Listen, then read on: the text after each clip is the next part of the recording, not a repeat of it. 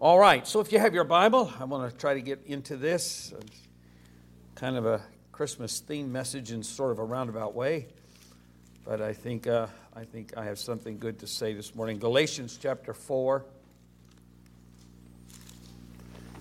and beginning at verse number four. But when the fullness of time was come, God sent forth His Son, made of a woman made under the law, to redeem them that were under the law, that we might receive the adoption of sons. Lord, we praise you today that you came into the world, and we celebrate that fact this time of the year. And we're believing, Lord God, that great things are going to come about as a result of the gospel being spread. It is a worldwide, global challenge and message, and we're believing for great things in Jesus' name. In Jesus' name. Amen. Why don't you greet four or five people? Welcome them to the house of God this morning as you're being seated.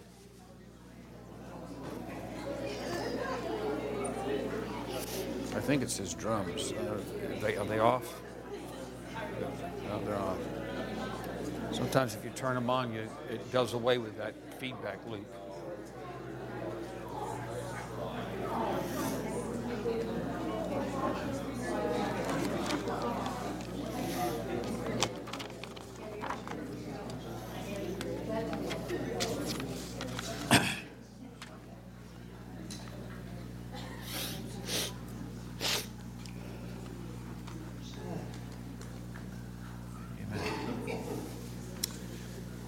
Well, it is that time of the year again, and boy, did it ever come fast.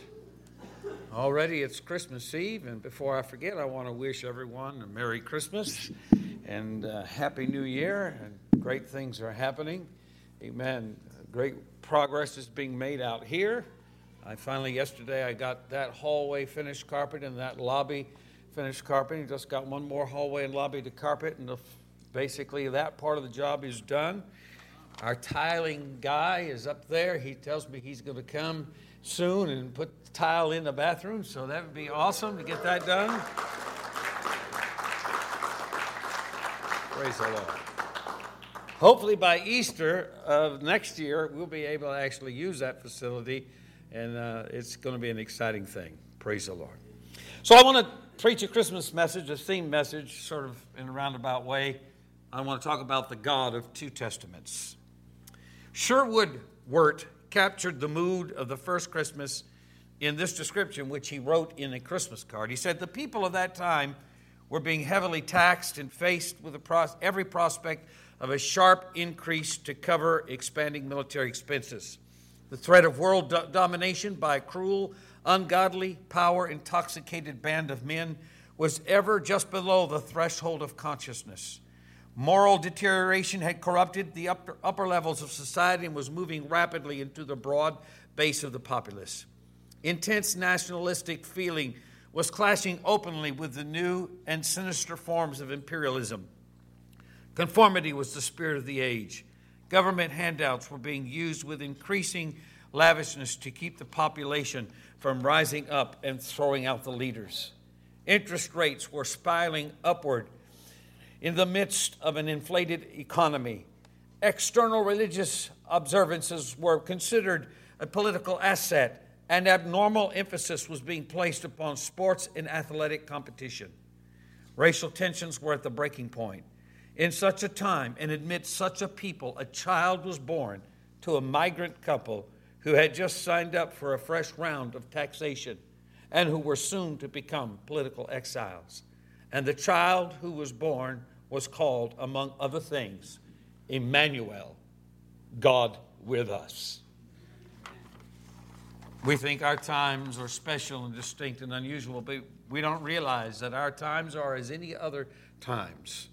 And as at all times, the God who created all of this and brought all of this together is in our midst every day of our lives. He's here to be with us. He has come to take residence in our heart and to find a place in His creation.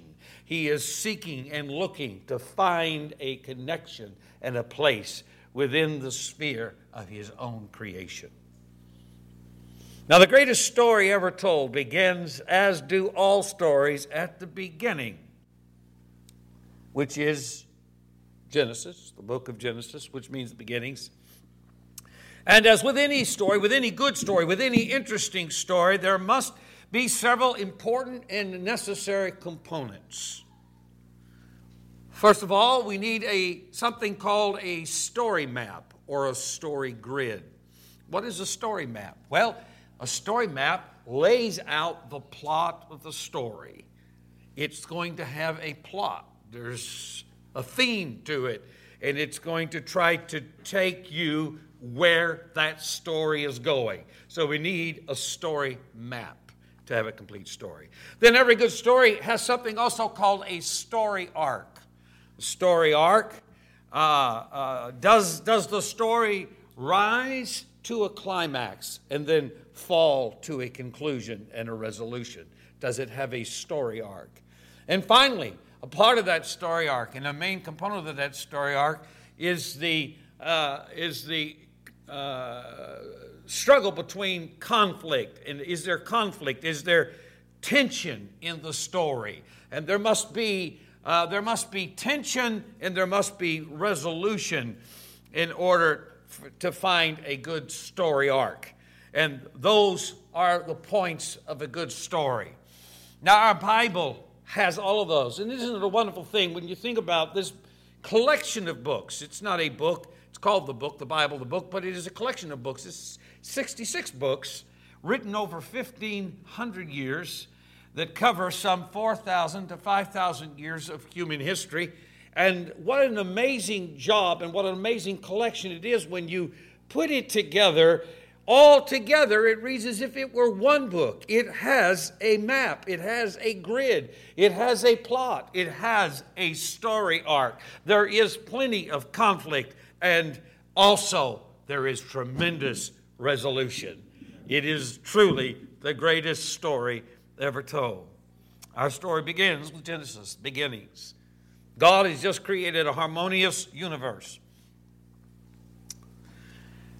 But I'm, reading a book uh, that was given to me recently, and uh, it's about it's about among other things about the internet and cyber technology. But it talks about there being a basic instinctual aspect of all animal life, and you might even argue plant life as well, because uh, uh, plants, I would say this applies to plants as well, because if you've ever watched, you know, done anything with plants, you know that the leaves turn toward the sun.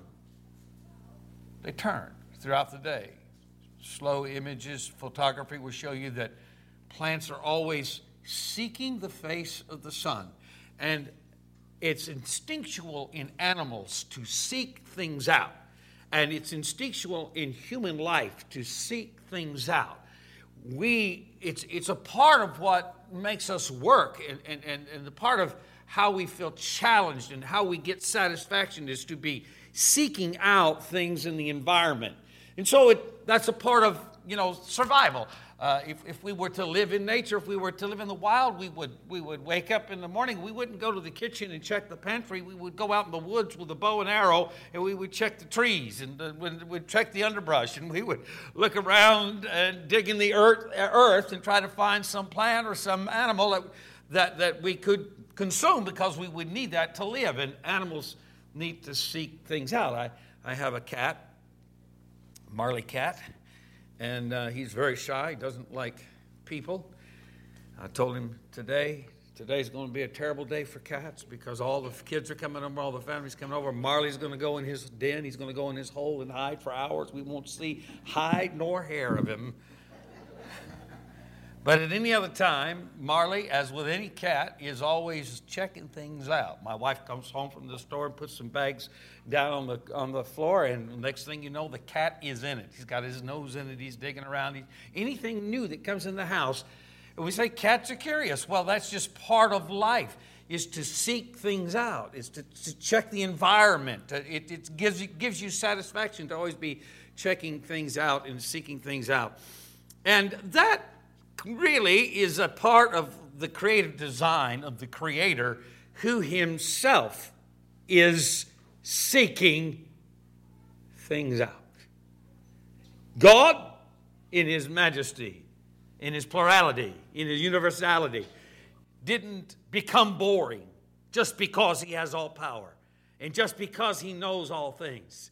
He's not boring. He created an environment in the universe that is anything but boring. Amen. It's an exciting and dynamic place that we live in that God shares with us and created for us. And the God that made all this is seeking things out. Basically, He's seeking out a relationship that will satisfy both Him and the receiver of that relationship. He's looking for people that can interact with Him. And so, since He is not boring, He set up a universe that could be challenged, that could have conflict, that should need to have resolution. We call this technique, or we call this embedded fallacy or, frailty in the universe chaos, the law of chaos. God, when He made everything, He's perfect. He could have made everything just perfect, but He designed it with a little tweak in it. That little tweak is chaos. Things could go wrong, things could go missing. And that would be necessary because that little tweak is what will provide the conflict that will lead to the seeking that will result in the resolution.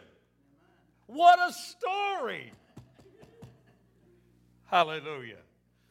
So, chaos is that inbuilt potential for disorder. And since there are no other gods to challenge God's authority, He permitted His creation to do it.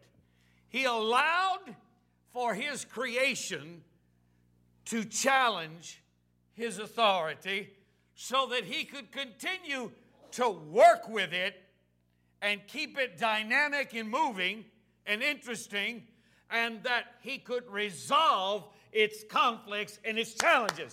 Oh, hallelujah. Praise God. What amazing God. What an amazing God. Now, when God got all this set up, it was perfect. The world was perfect. And, and Adam came into the world, and God created the first law. What was the first law? The first law was, Thou shalt not eat of the fruit of the forbidden tree. For on the day that you eatest thereof, thou shalt die. It's a law. It's a law. When you break a law, there's got to be a judgment.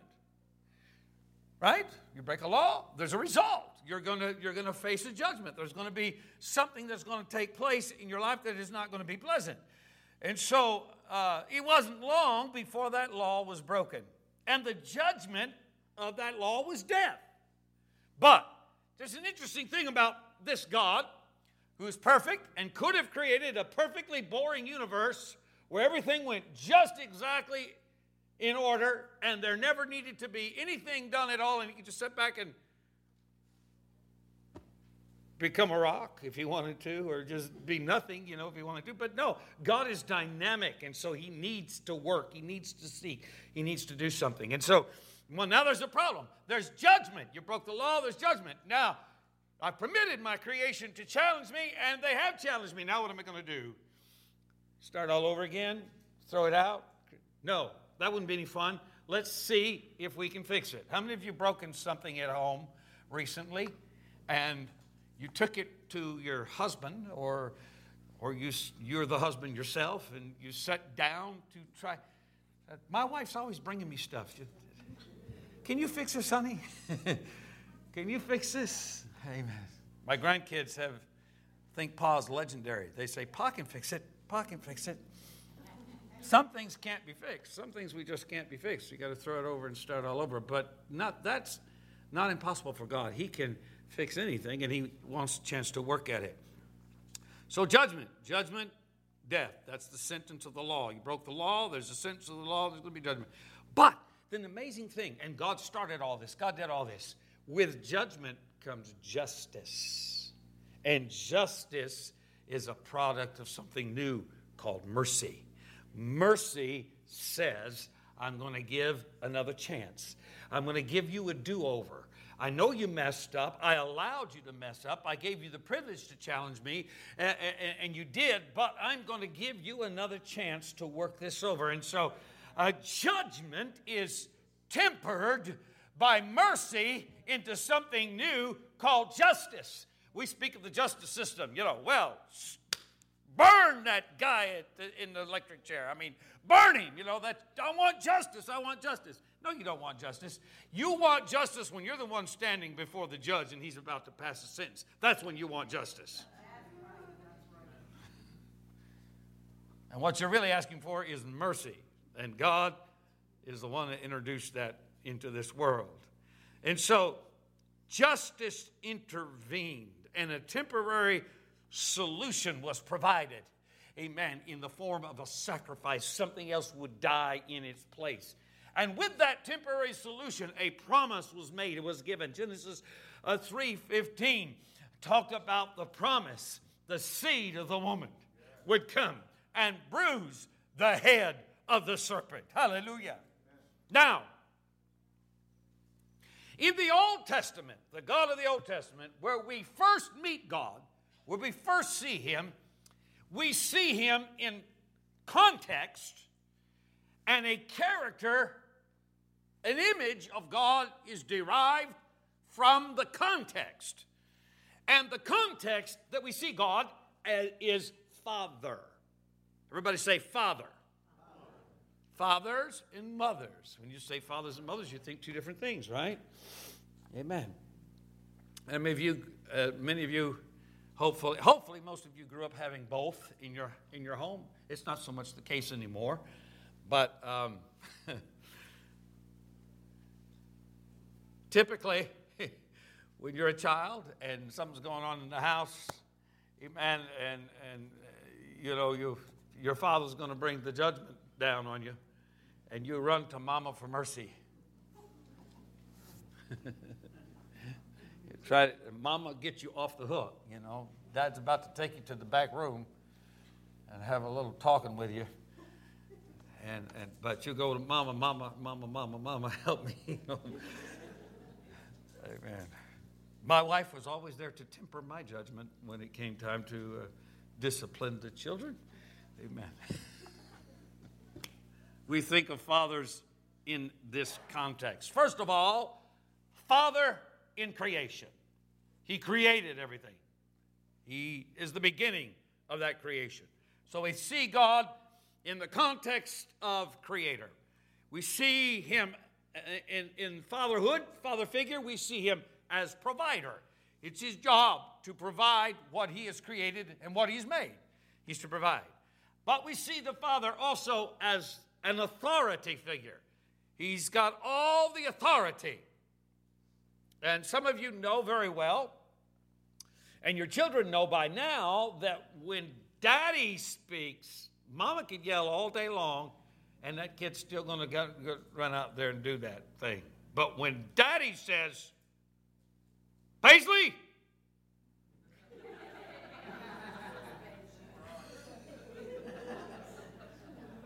That's enough.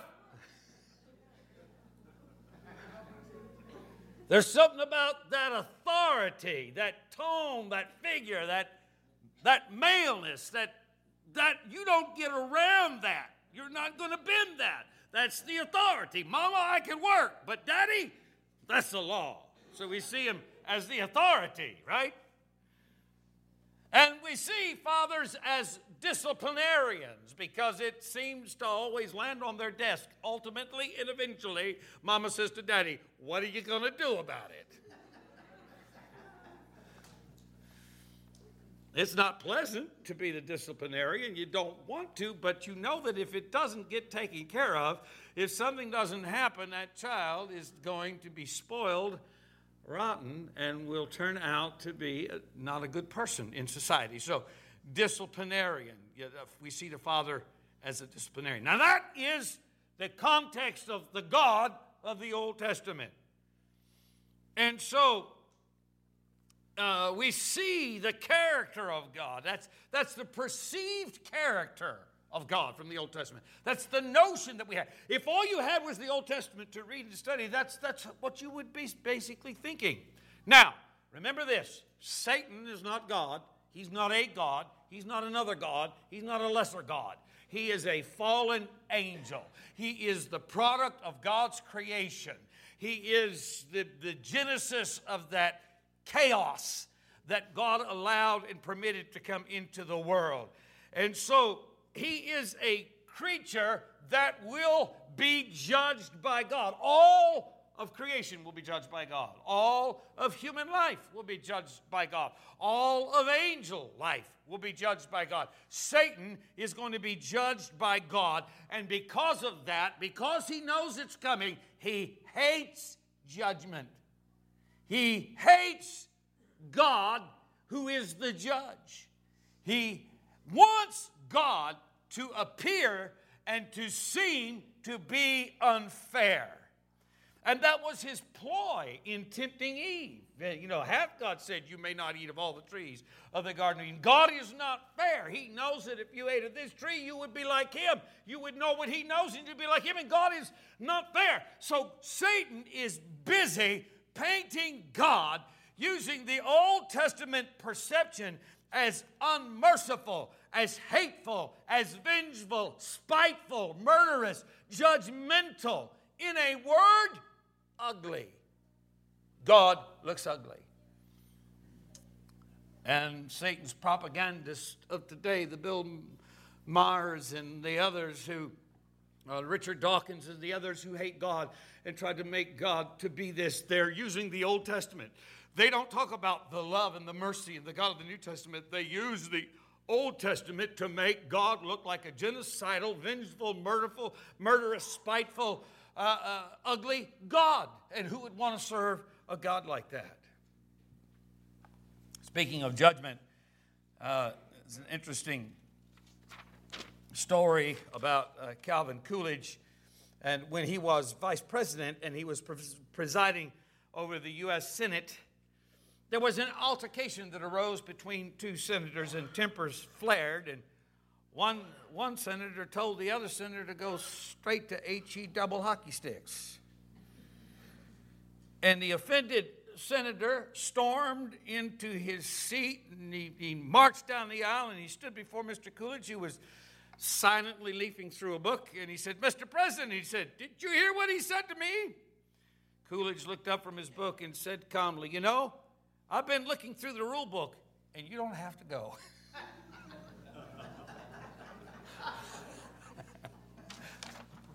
Amen. Well, you see, that's what Satan wants all of us to do. Is he wants all of us to go to hell. That's what he's he's trying to get us to go to hell, and he wants God to look like the bad God that's going to put us there. Amen. But we've been looking through the rule book, and I find that we don't have to go there. Amen. That, that, that we do not have to. We can be saved from there. There was a Scottish lawyer who was a wicked man, and he once hired a horse, and uh, either by through an accident, a careless accident, or through ill usage, um, the animal was killed. So the owner naturally insisted that uh, he be paid the value of, of the horse together with uh, some compensation for the loss of its use and its time. And, and the law acknowledged the, the liability. And, he, and so the lawyer said, Yep, you know, yep, I, I acknowledge that, that I'm liable and I'm perfectly willing to pay, but just at the moment, I'm a little strapped for cash. So would you accept a promissory note? Certainly, the owner said. Whereupon the lawyer uh, further uh, said that he must be allowed a long date. And the owner said, you, you can fix the time of your date to pay me at your own time. So the wicked man uh, uh, now drew up a contract making his debt payable on the day of judgment. Eventually, the creditor took the matter to the court, wherein, in defense, the lawyer asked the judge to look at the note, and he did so. And then he replied, The promissory note is perfectly good, sir, and this is the day of judgment. I decree that you pay this tomorrow. so we're speaking of judgment, the Old Testament, and the God of judgment. But things are not as depicted by Satan's evil propaganda machine because God is a God of two testaments. He's a God of two testaments. 2 Corinthians 3, verse 4 And such, is, such trust have we uh, through Christ to Godward, not that we were sufficient in ourselves to think anything of ourselves, but our sufficiency is, is of God, who also hath made us able ministers of the New Testament. The New Testament, not of the letter, but of the Spirit. For the letter killeth, but the Spirit giveth life. So he's going to talk about a New Testament. And later on down in verse 12, he says, Seeing then that we have such a hope, we use great plainness of speech, and not as Moses, which put a veil over his face, that the children of Israel could not steadfastly look to the end of that which was abolished, but their minds were blinded. For until this day remaineth the same veil untaken away in the reading of the Old Testament, which veil is done away in Christ. Hallelujah. So we are the propitiators, the officials of a New Testament, of a new covenant, not an old covenant. Veil covers the old covenant, the letter killeth, but we're of the Spirit which gives life. And for those who stay in the Old Testament, the veil still covers them, and they don't see the Christ, the God of the New Testament. Now, Hebrews 7 and 22 says, But you so but by so much was Jesus made a surety or a guarantor of a better testament. A better testament. Now, testament, testament is foundation. Foundation. If you read Exodus, the 21st chapter, you will be seeing where God is telling Moses to build an ark of the covenant. He's to make an ark of the covenant. It's to be so many cubits long, so many cubits broad, so many cubits high, to have a mercy seat on a lid on it. But inside, three times in that chapter, God tells Moses to put the testaments in. What he doesn't say what the testaments are. He hasn't told Moses what the testaments are yet, but he says, "Put the testaments in the ark of the covenant." We know what those testaments were. They were a pot of manna, showing God's provision for the people of the Lord. They were Aaron's rod that budded, showing God's selection of, of the priesthood and the ministry and ordaining and leadership of the church. And then finally, they were the Ten Commandments showing the law of God by which man must live. And so the Ark of the Covenant is also in the Bible called the Ark of the Testimony. Now, that is an interesting point. It's not just known as the Ark of the Covenant, that powerful box, that scary box that you dare not look at or dare not touch. Amen. The, the, the, the mercy seat where God would meet with us and He would deal with our sin. But upon this dais of the throne, which was the mercy seat where God would sit while on the earth, beneath that of throne was the foundation of our relationship with God, which is testimony. Testimony. Everybody say testimony. Hallelujah. Without a testimony, without a testimony, we do not have evidence to stand upon. But if you go to the court of law and you give testimony in a law case, that is evidence. Amen. That is accepted as legal and it is binding. It's evidence. God bound us to Himself with a testimony that He would provide, that He would choose, and that He would guide us in the right way to go. Hallelujah. We don't just live for God, amen, just because but we live for God because of a testimony that God has given us and that we have. Amen. That's evidence. God will take care of it. Hallelujah.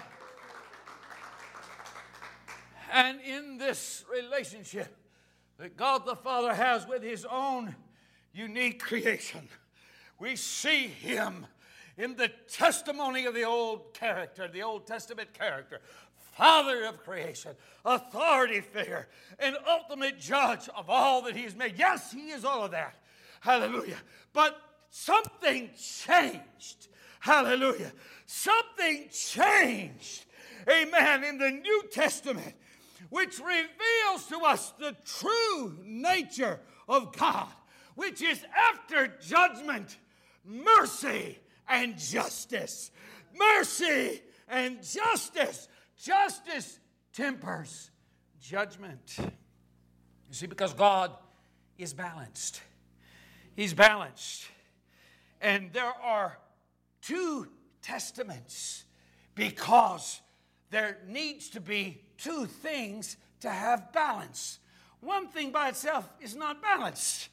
Amen. But there needs to be something else, amen, to compare it to, amen, to balance it out.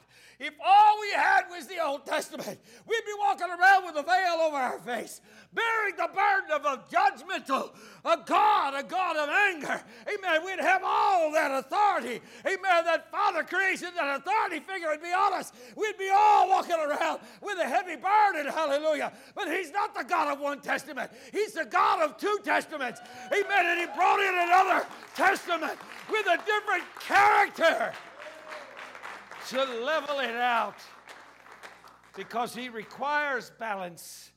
The universe must be balanced. So the God of two testaments stepped out of his character as father in creation, as authority figure, as disciplinarian, to become his own son. Well, yes, that's what that's what they accused us of believing when the Trinity idea of the Godhead became orthodox. They called those who believed that Jesus was God manifested in the flesh patripassianist.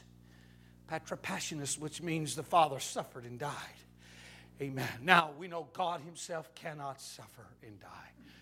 Amen. But He stepped out of His character as Father of the Old Testament and came into this world as Son in the New Testament. He, he, he, he left the splendor of glory. Amen. Amen. He, he put all of that behind him to become a son. Hallelujah. And when that baby came and was born and laid in the manger, no wonder the angels sang Amen. Because they were struggling to figure out what was happening here. They knew something wonderful and tremendous and momentous was happening, but they didn't understand and still don't understand how the gospel works and what it's all about. They don't understand. They were struggling and they sang to shepherds who were watching their flocks in the field at night. And the shepherds marveled at what they were seeing. And they went to find the babe where he lay wrapped in swaddling clothes in a manger and paid homage to it, but they didn't understand. They didn't know what they were looking at and what they were dealing with. They didn't understand. Mary, huh, Mary kept things in her heart. She knew things were happening. Angel had spoken to her, things were happening, and yet she didn't understand everything that was going on. And as that babe grew up into a boy, hallelujah, and grew in the favor of God and men, he had to grow into his own understanding of who he was. And it wouldn't be ultimately revealed unto him until the day of his baptism. Amen. When the Spirit said, This is my beloved Son in whom I'm well pleased. Amen. And he began to piece it together and have understanding. Amen of who he was. And he began to talk a lot about his father and who he was. Hallelujah. Hallelujah. Hallelujah. Oh, what a story! What a story! What a story. And for three and a half years, he brought that down to this earth. And we today still struggle to understand. We don't understand. Amen. And the church in its history, in the veiled past of its history, lost its understanding when they began to find another interpretation of the Godhead and describe God as a Trinity. They lost what Jesus was. They failed to understand what he was.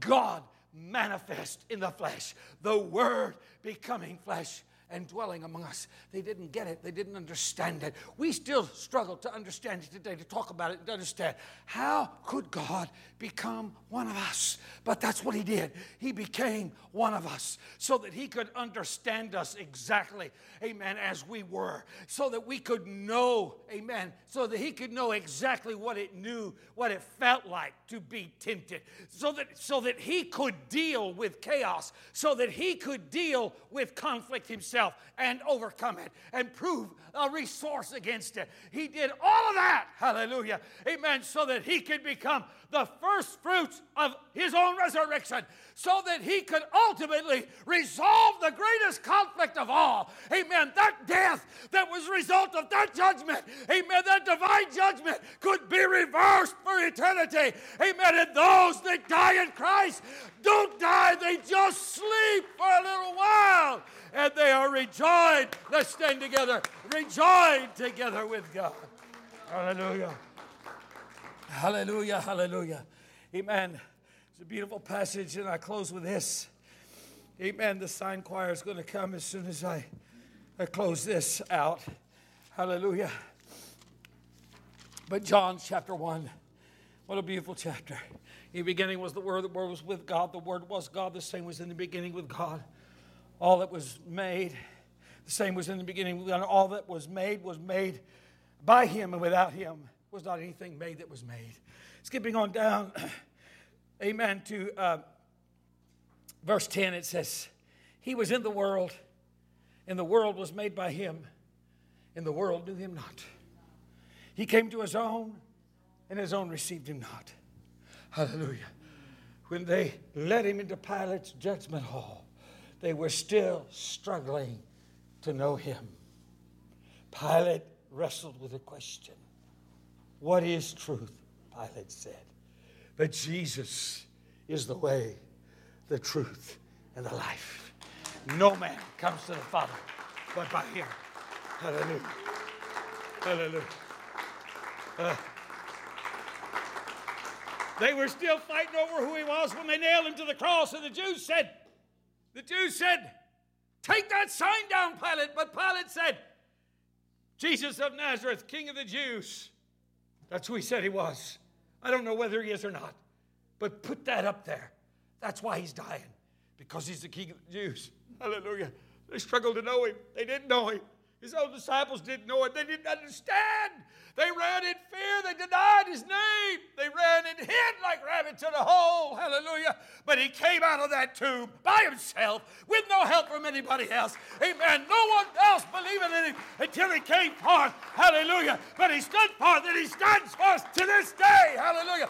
And for but as many as received him, to them gave he power to become the sons of God, even to them that believe on his name, which were born not of blood, nor of the will of the flesh, nor of the will of man, but of God.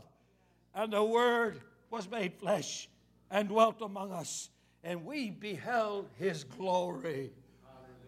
We beheld his glory. We didn't know what it was, couldn't understand it. The glory as of the only begotten of the Father full of grace and truth. Hallelujah. When we celebrate Christmas, it's quite the quite different from the celebration that we have around Easter time, which is the celebration of his resurrection, the ultimate purpose for which he came.